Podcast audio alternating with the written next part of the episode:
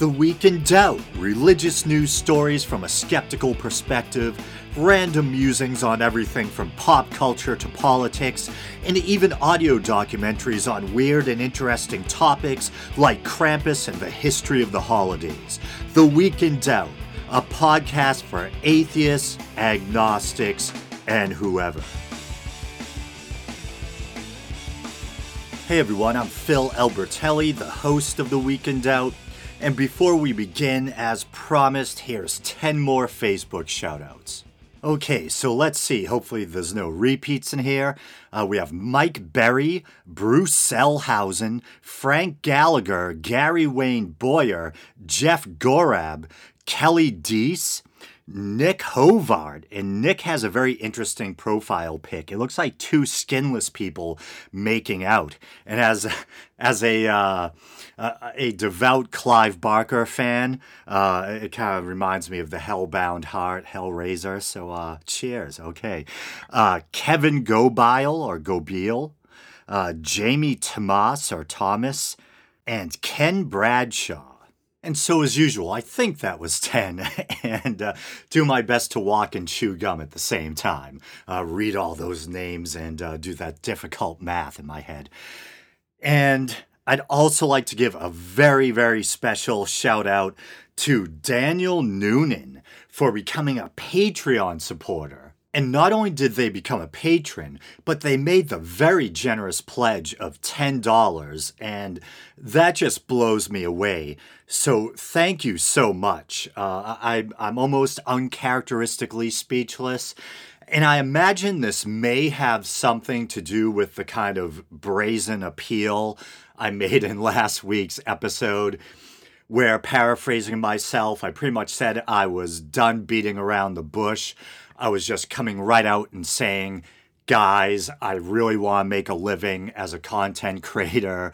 I am tired of swinging a hammer and sweating and bleeding for a living. And I know a common criticism of content creators, especially on YouTube for some reason, is hey, why don't you get a quote unquote real job instead of expecting people to pay you for recording yourself, you know? And even though I'm someone who's held one of those quote unquote real jobs for at least 20 years, I'm still very sympathetic to content creators because I know how much time and effort goes into creating content and what a labor of love it is. And to me, anything you can do to legally earn enough money to support yourself is a quote unquote real job. But I guess the point I'm making concerning myself is hey, either way, I've paid my dues. I worked a crappy uh, warehouse slash retail job right out of high school, uh, and then I went into the family construction business where I'm still stuck. Uh, I'll put stuck in quotes. You know, it's really my fault I haven't gotten myself out of there. Uh, that's something I need to discuss with a therapist uh, or with you guys, but it'll, pro- it'll probably be like a two hour special episode. Point being, once again, I think I've done enough quote unquote real work. Kidding, of course. I already explained that I think being a content creator is real work. But I think hey, let me do what I love now and support me on Patreon. Uh, I'm not going to be shy about it anymore. And if you're one of those people who refuses to use Patreon out of principle, you can also pay me via PayPal. Just go to Podbean. Uh, that's where I host the feed for this show.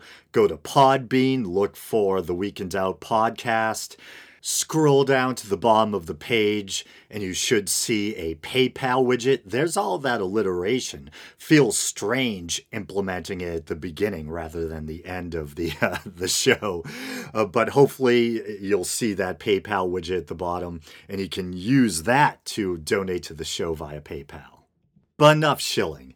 I was just looking for an ambulance noise in my loops, but Probably uh, lucky for you guys, I couldn't find one. That probably would have been terribly annoying. I was going to use it for a, a kind of medical update segment.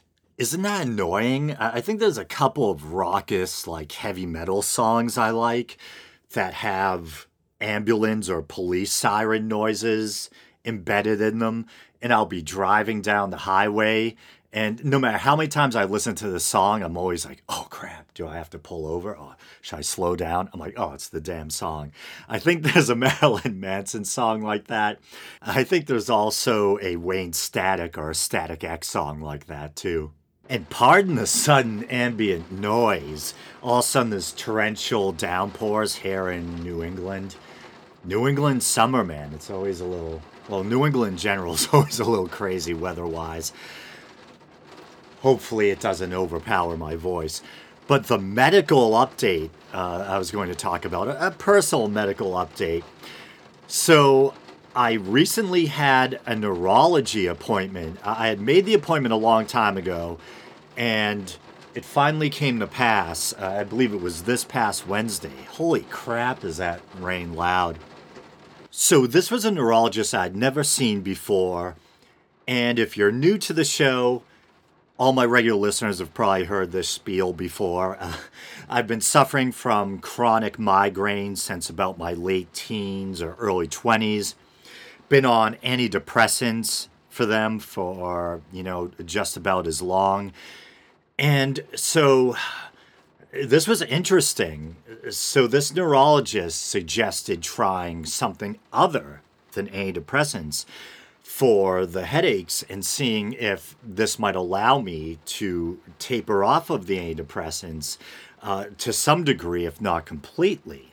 And to be honest, I had mixed feelings about the idea on the one hand, this is something that I've kind of dreamt about for a long time.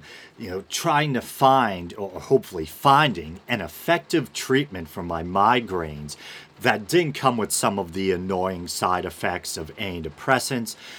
But on the other hand, I know some of the non antidepressant medications they use to treat migraines are pretty heavy duty and can come with their own kind of scary side effects.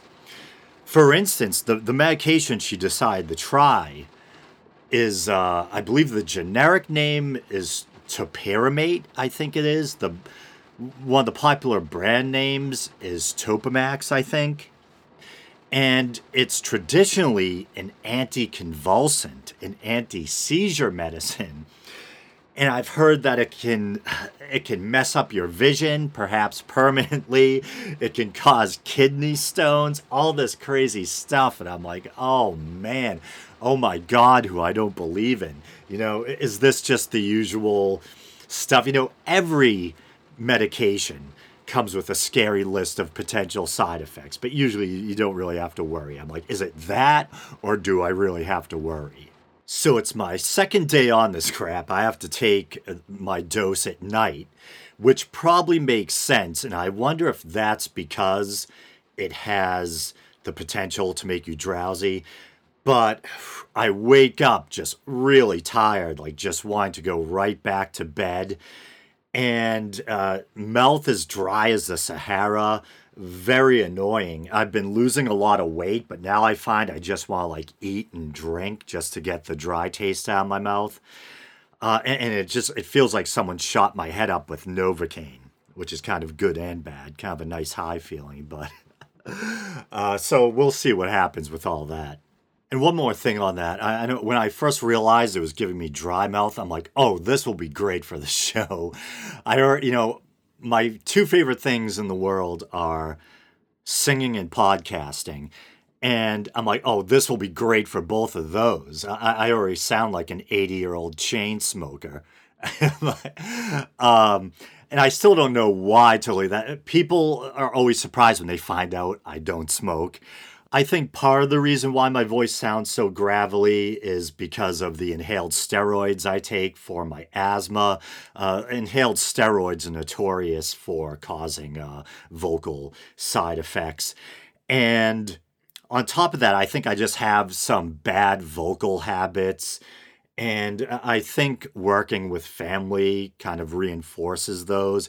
I'm a totally different person at work You know, when I'm at work, I'm really kind of gruff and standoffish. I just kind of grunt and I don't really want to be there. And uh, so I- am sure that's not really great for my uh, for my voice either. But I care so much about singing and podcasting, and I do a lot more podcasting than singing nowadays even though the guys in my band just started talking about actually going into the studio or re recording some of our old songs. Uh, just this past week, we started talking about it.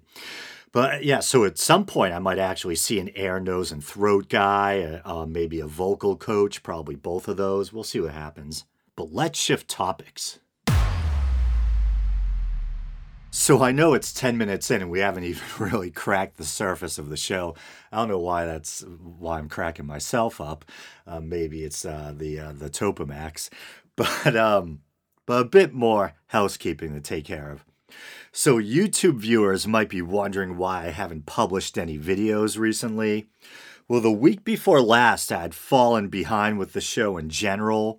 And then this past week, I was feeling so self conscious about what I found to be the somewhat questionable quality of episode 329 that I decided not to make a video version. I don't think it was necessarily terrible, and I still stand behind the points I made in the episode, but it was very long winded, as I have a feeling this one's going to turn out to be rather long winded too, based on the fact that, uh, you know, we're already uh, uh, 11 minutes in and I haven't finished with the, uh, the quote unquote housekeeping yet.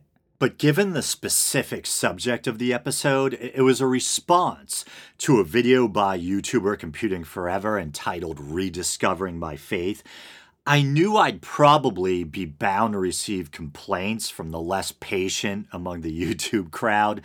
In general, people seem to like response videos to be kind of snappy and to the point. I know my own viewers probably would have been fairly forgiving. Um, but seems knowing how popular Computing Forever is, I probably would have been inundated with complaints about the meandering nature of my response from both his fans and detractors who are strangers to my channel. So that's why there was no YouTube video last week. If you're a YouTube viewer who doesn't mind my more long winded episodes, you can still find the audio only version of episode 329 in its entirety in the Week in Doubt podcast feed. Just go to iTunes, Podbean, Stitcher, your podcast aggregator of choice, and uh, you should be able to find the show. And I'll just try and give a very, very brief recap of what my issue was with computing forever and his video, Rediscovering My Faith. So, first of all, if a person wants to re embrace Christianity or any other religion, and it, gives them a sense of satisfaction or comfort or fulfillment, that's fine. You know, if I'm at a party and someone tells me they're a born again Christian, they just rediscovered their faith, and wow, it's it's like a whole new lease on life for them. I'm not going to start tearing into them and you know trying to rip all that away from them.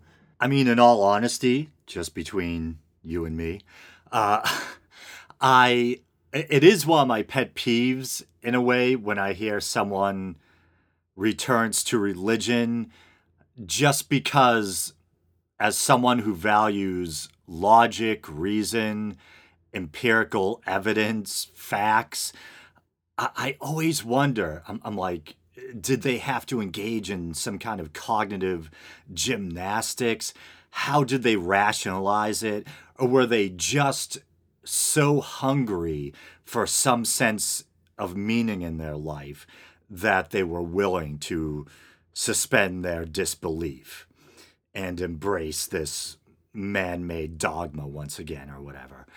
Uh, so, in my own head, yeah, if someone tells me they're a born again Christian or whatever, or that they used to be an atheist, now they're religious, I am going to be, there, there are going to be some questions floating around my head, you know? But I'm not going to ruin the person's night or try to tear away this newfound comfort from them, you know what I mean? But where I think it's all right to take the gloves off, as I've said before, is in the public forum of ideas. Uh, I think it's totally different when you have an atheist debating a theist at a public event. Uh, that's completely different than if you find out someone's religious at a dinner party or a get together or something like that. You know, I mean, uh, at a public event or in a public forum, I think you have a duty to the truth and a duty to all those who are listening or watching to be as honest and factual as possible and to try to point out uh, the errors and contradictions and the weaknesses in your opponent's arguments. So, if it gives Computing Forever the warm fuzzies to be a Christian again in his private life or whatever, that's fine. But when he gets on YouTube and starts talking as if we're living in this decadent Western dystopia brought about by the left, and the cure or panacea for that is Christianity, then I'm gonna have something to say. I'm gonna have I'm gonna take some issue with that, you know? So, if you want to hear my long, drawn out response to that, and yeah, I, I do meander and take these little side excursions and digressions and go into, you know, my own life and childhood, my own religious upbringing and stuff. Like I said, you can find that in the, the audio only podcast feed. So it looks like Richard Dawkins has a new book coming out, and this is from uh, Hemant Mehta's The Friendly Atheist. Richard Dawkins' latest book, Outgrowing God, A Beginner's Guide, is now available for pre order. Think of it as the God delusion, but for a teenage audience. It's not surprising for the author of a book that sold millions of copies to milk that cow and write a children's version. And he is, in fact, working on a similar book aimed at even younger children. It makes particular sense for Dawkins to do it since he said in The God Delusion, controversially, that pushing a religious label on children is a form of mental child abuse. The rhetoric was strong, but his point was sensible. He said the phrase, quote unquote, Christian child or Muslim child was unfair to kids, too young to understand those religions. They never subscribed to those beliefs, so why were parents foisting their faith upon them? It made as much sense as saying, This is my toddler, he's a Republican. So, a book about atheism geared at people finally old enough to think for themselves is right in his wheelhouse. According to its description, Dawkins plans to answer some of the biggest stumbling blocks young people have when they first begin to doubt their parents' religion. Dawkins explains how the natural world arose without a designer, the improbability and beauty of the quote unquote bottom up programming that engineers an embryo or a flock of starlings, and challenges head on some of the most basic assumptions made by the world's religions. Do you believe in God? Which one? Is the Bible a quote unquote good book? Is adhering to a religion necessary or even likely to make people good to one another? Dissecting everything from Abraham's abuse of Isaac to the construction of a snowflake. Outgrowing God is a concise, provocative guide to thinking for yourself. So it's funny, I, I really like Dawkins. I- I'm still a, a staunch Dawkins fan, and I really support him putting out this book, and I support the idea of trying to get young people to evaluate religion critically, to think scientifically, think for themselves. But if I wanted to nitpick, I could find a couple little things in there to kind of, you know, pull apart. There is a lot of nasty stuff in the Old Testament. And I think uh, that stuff is particularly dangerous when people insist on interpreting it literally and, thinking it's all right to do violence in the name of God, etc. Um, and one of the stories that you'll often hear critics of religion bring up, uh, sometimes even in debates between theists and atheists, you'll hear it, is the story of Abraham and Isaac, the binding of Isaac.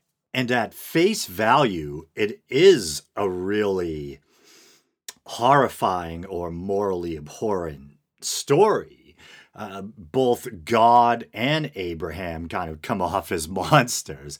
You have God ordering the murder or sacrifice of a child, and you have Abraham actually being willing to carry this out. Uh, his hand being stayed at the last moment by the angel of the Lord. And if that was the only interpretation I, I had ever heard of the binding of Isaac, I'd probably look at it with the same kind of disgust that I, or moral disdain uh, that I look at the slaughter of the uh, the Amalekites or the Midianites with. But as I've discussed on the show a lot in the past, I'm kind of a documentary junkie, I especially was when I was younger. And I can remember growing up being addicted to that series, Mysteries of the Bible and religious documentaries in general. And I used to love when they'd have David Volpe on, this uh, rabbi, David Volpe, and he's still active. You still see uh, him poke his head up every now and then. Uh, strangely enough, I think uh, Dave Rubin has had uh, David Volpe on, or is it Wolpe? Maybe it's Wolpe. And uh, I believe um, Rabbi Wolpe and Christopher Hitchens were friends, and they debated each other a couple of times. But he had this really interesting and insightful take on the story of Abraham and Isaac. And it always stuck with me. It's just very thought provoking. And he was talking about how he believes the story is supposed to be a kind of metaphor or parable, emphasizing the shift away from actual human sacrifice to animal or figurative sacrifice. And as critical as I am of religion and the Bible, that actually makes a lot of sense to me in a way because even by biblical uh, standards, it's a very bizarre story and doesn't make a lot of sense on face value. But when you put it in that context, uh, it's kind of a light bulb moment like, aha. That, I mean, why else have the angel saved the day at the last minute and you know this kind of takeaway that human sacrifice was not necessary in this situation. And I'm trying to think if it was also Rabbi Wolpe who brought up this kind of haunting point that just as writing as a story, as good storytelling, this also leaves the question of what was the relationship between Abraham and Isaac like after that? You know, when you think about it, things were probably never quite the same between those two characters. Imagine that kind of that tension. Knowing that your dad was willing to kill you, and then as a dad, the guilt of knowing that you were actually willing to and almost did kill your son.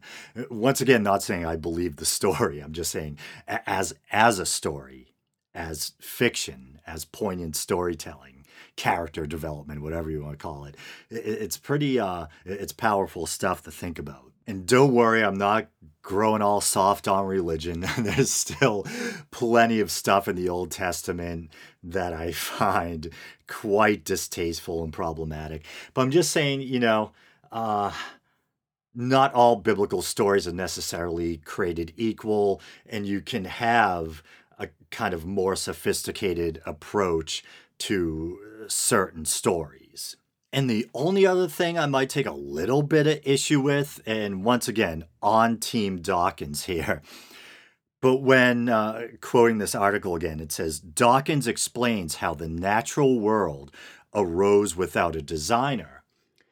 And I lean towards the side of scientific materialism. I think that most likely consciousness is an emergent property of the brain. I think those big questions about the universe that we wrestle with, that science has begun to formulate some answers to. You know, how can something come from nothing? Uh, what predated the initial hot, dense state of the Big Bang or whatever? Um, I think most likely there are naturalistic explanations for that stuff, but we just have trouble wrapping our limited mammalian brains around that that stuff. You know, uh, our brains are probably pretty much design and design's a loaded word, but you know, I mean, shaped by evolution for survival, uh, not necessarily for figuring out um, the mysteries of the universe. So I think that's probably most likely right or accurate that the most likely the natural world did arise without without a designer. But end of the day, uh, it's fine to call me an atheist. I even refer to myself as an atheist at times. But if you uh, to put a gun uh, uh, to my head, wow, what a what a disturbing visual. Um, you know, I would say technically agnostic atheist. You know, what I mean. Uh, so I don't think we, I still don't think we have all the answers. Um, and know exactly how you know, I don't think we've exactly finished putting all the puzzle pieces together. But yeah, yeah, I could nitpick a little, but I think most likely that is the case um, that the natural world did arise without a designer. I just don't know if I would necessarily go as far as to state it as definite fact. But this kind of segues nicely into the last clip I wanted to play. I was watching a recent episode of Joe Rogan's podcast, and I think I've seen him interview this guy before. This guy, Reggie Watts. I, I like when he's on the show, but I actually don't know much about him. I guess he's a, a comedian slash musician. And they got a bit into this stuff, into, you know, the mysteries and origins of the universe. So maybe I'll play that now. It's like, let's say the mushroom thing is true, right? Yeah. So, in essence, uh, humans became humans with the uh, intervention if you will, of a natural psychedelic substance, which then expanded the mind and enabled the growth of that mind, the acceleration of intelligence, self awareness, like like light speed. Mm-hmm. And so, in essence, like God created man or whatever, you know, like that idea. It's like, well, in in in essence, it is the unit. If you think of God as the universe or whatever, I, I, I, that's one way of thinking of it.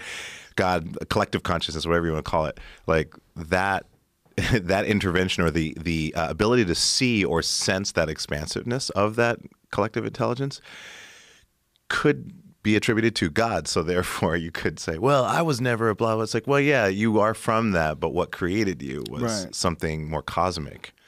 So, and, and, and if if that's even true.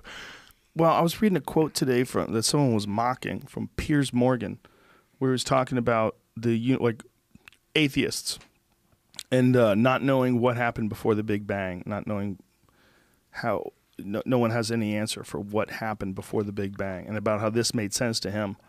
That um, this is, I think the way he was saying it was a, somehow or another it was evidence, or at least in his eyes, of something more superior. Oh, here it is. No, atheists can never say what was there before the Big Bang. They just say nothing and they can't explain what nothing actually is. No human brain can, which is why I believe in something that has superior powers to the human brain. Well, first of all, that's kind of oddly worded superior powers to the human brain. If by that you mean a creator, a sentient creator god, then no, that's kind of a god of the gaps thing. Now you're going too far in the opposite direction for me. Uh, that's quite a leap just because you can't wrap your mind around something that there may be a naturalistic explanation for, you jump to supernatural creator. And let's say, for the sake of argument, there was some supernatural force or creator behind it all. It still doesn't tell you which God. It's still a hell of a long way from meaning that the Bible um, or Christianity or, or any of the Earth's man made religions are right. Well, that makes sense. That there's definitely thing. Oh, Brian Cox went after his ass. What did Brian Cox say? if you mean the hot Big Bang, then there may be a period of rapid expansion known as inflation. This theory is able to account for the observed features of the universe, including including the CMB power spectrum and the flatness and horizon problems. I love it. Brian Cox just came at him with the science. I love it. I know uh, what he's trying to say. That's how you do it. I know what he's trying to say, what Piers Morgan is trying to say, and he, he's he's right. No one has an answer as to like why this thing became, why the Big Bang happened. It's a, there was, yeah. an interesting um, quote by this guy we was talking about. I forget who it was. I wish I could remember, but he was talking about how people have might have been McKenna have so much faith in science, and so little faith in mystical things, but yet science revolves on one initial theory where magic took place, mm-hmm. where everything came out of nothing that it was smaller than the head of a pin. So everything that you see in the observable universe, including mm-hmm. planes, trains, and automobiles, yeah. all of it had to have had an origin in the most spectacular sorcery the world has ever known. Okay, so I obviously find this problematic. And I'm actually a fan of Terence McKenna. I love uh, Terence McKenna is gone now, but I still love listening to his lectures. I have a couple of his books on my bookshelf. Uh, I just think he was such a fascinating guy. But he was also one for kind of rhetoric, and he did have a really colorful, sometimes exaggerated way of explaining things. And just because we can't comprehensively explain the origins of the universe, that doesn't mean that everything else from that point forward is the result of magic or that you know everything is the stuff of magic and doesn't conform to scientific law or predictability or whatever. In a poetic sense and i always talk about you know the joy of standing in awe of the the beauty of nature the wonder of it all. Yeah in a poetic sense it, it is like magic. But i think for you know you have to be careful how you use that language because people like piers morgan are to take the jump to you know the, the conclusion that god done did it that there there must have literally been some magical man in the sky behind all of it. And i know i'm being a little glib or facetious there, you know, invoking the kind of sky daddy meme or whatever, but you get my point. And I also think that kind of thinking can also breed animosity towards science. You can even see the way that Joe's speaking there you know, none of us know for sure. It's all magic, which implies there's a magician behind it. You know what I mean? I get it, it's fun to think and talk about it that way. And it really, I mean, like I was saying earlier, when I was trying to be cautious in the other direction, yeah, we, we don't know all the answers. We haven't put all the puzzle pieces together. But at the same time, I think it's good to have, and I think Joe does have respect for science, but you want to watch how far you go when you're talking about magic and all this and kind of undervaluing what we do know scientifically and you know there's the implica- implication that if it's magic that means there's a magician behind it as i was just saying so you know you got to try to keep everything in context Okay, but with that, I'm probably going to call this episode a wrap. Thanks for listening, everyone. You guys know the drill. Please like the Facebook page. You can follow the show on Twitter. You can check out the YouTube channel. Maybe you're doing that now. If you want to support the show financially, please do, man. I welcome it. Become a Patreon supporter. Uh, you can also use the uh, the PayPal widget at the bottom of the the uh, Podbean page. There's that alliteration again. Uh, all right, brothers and sisters. Until next week.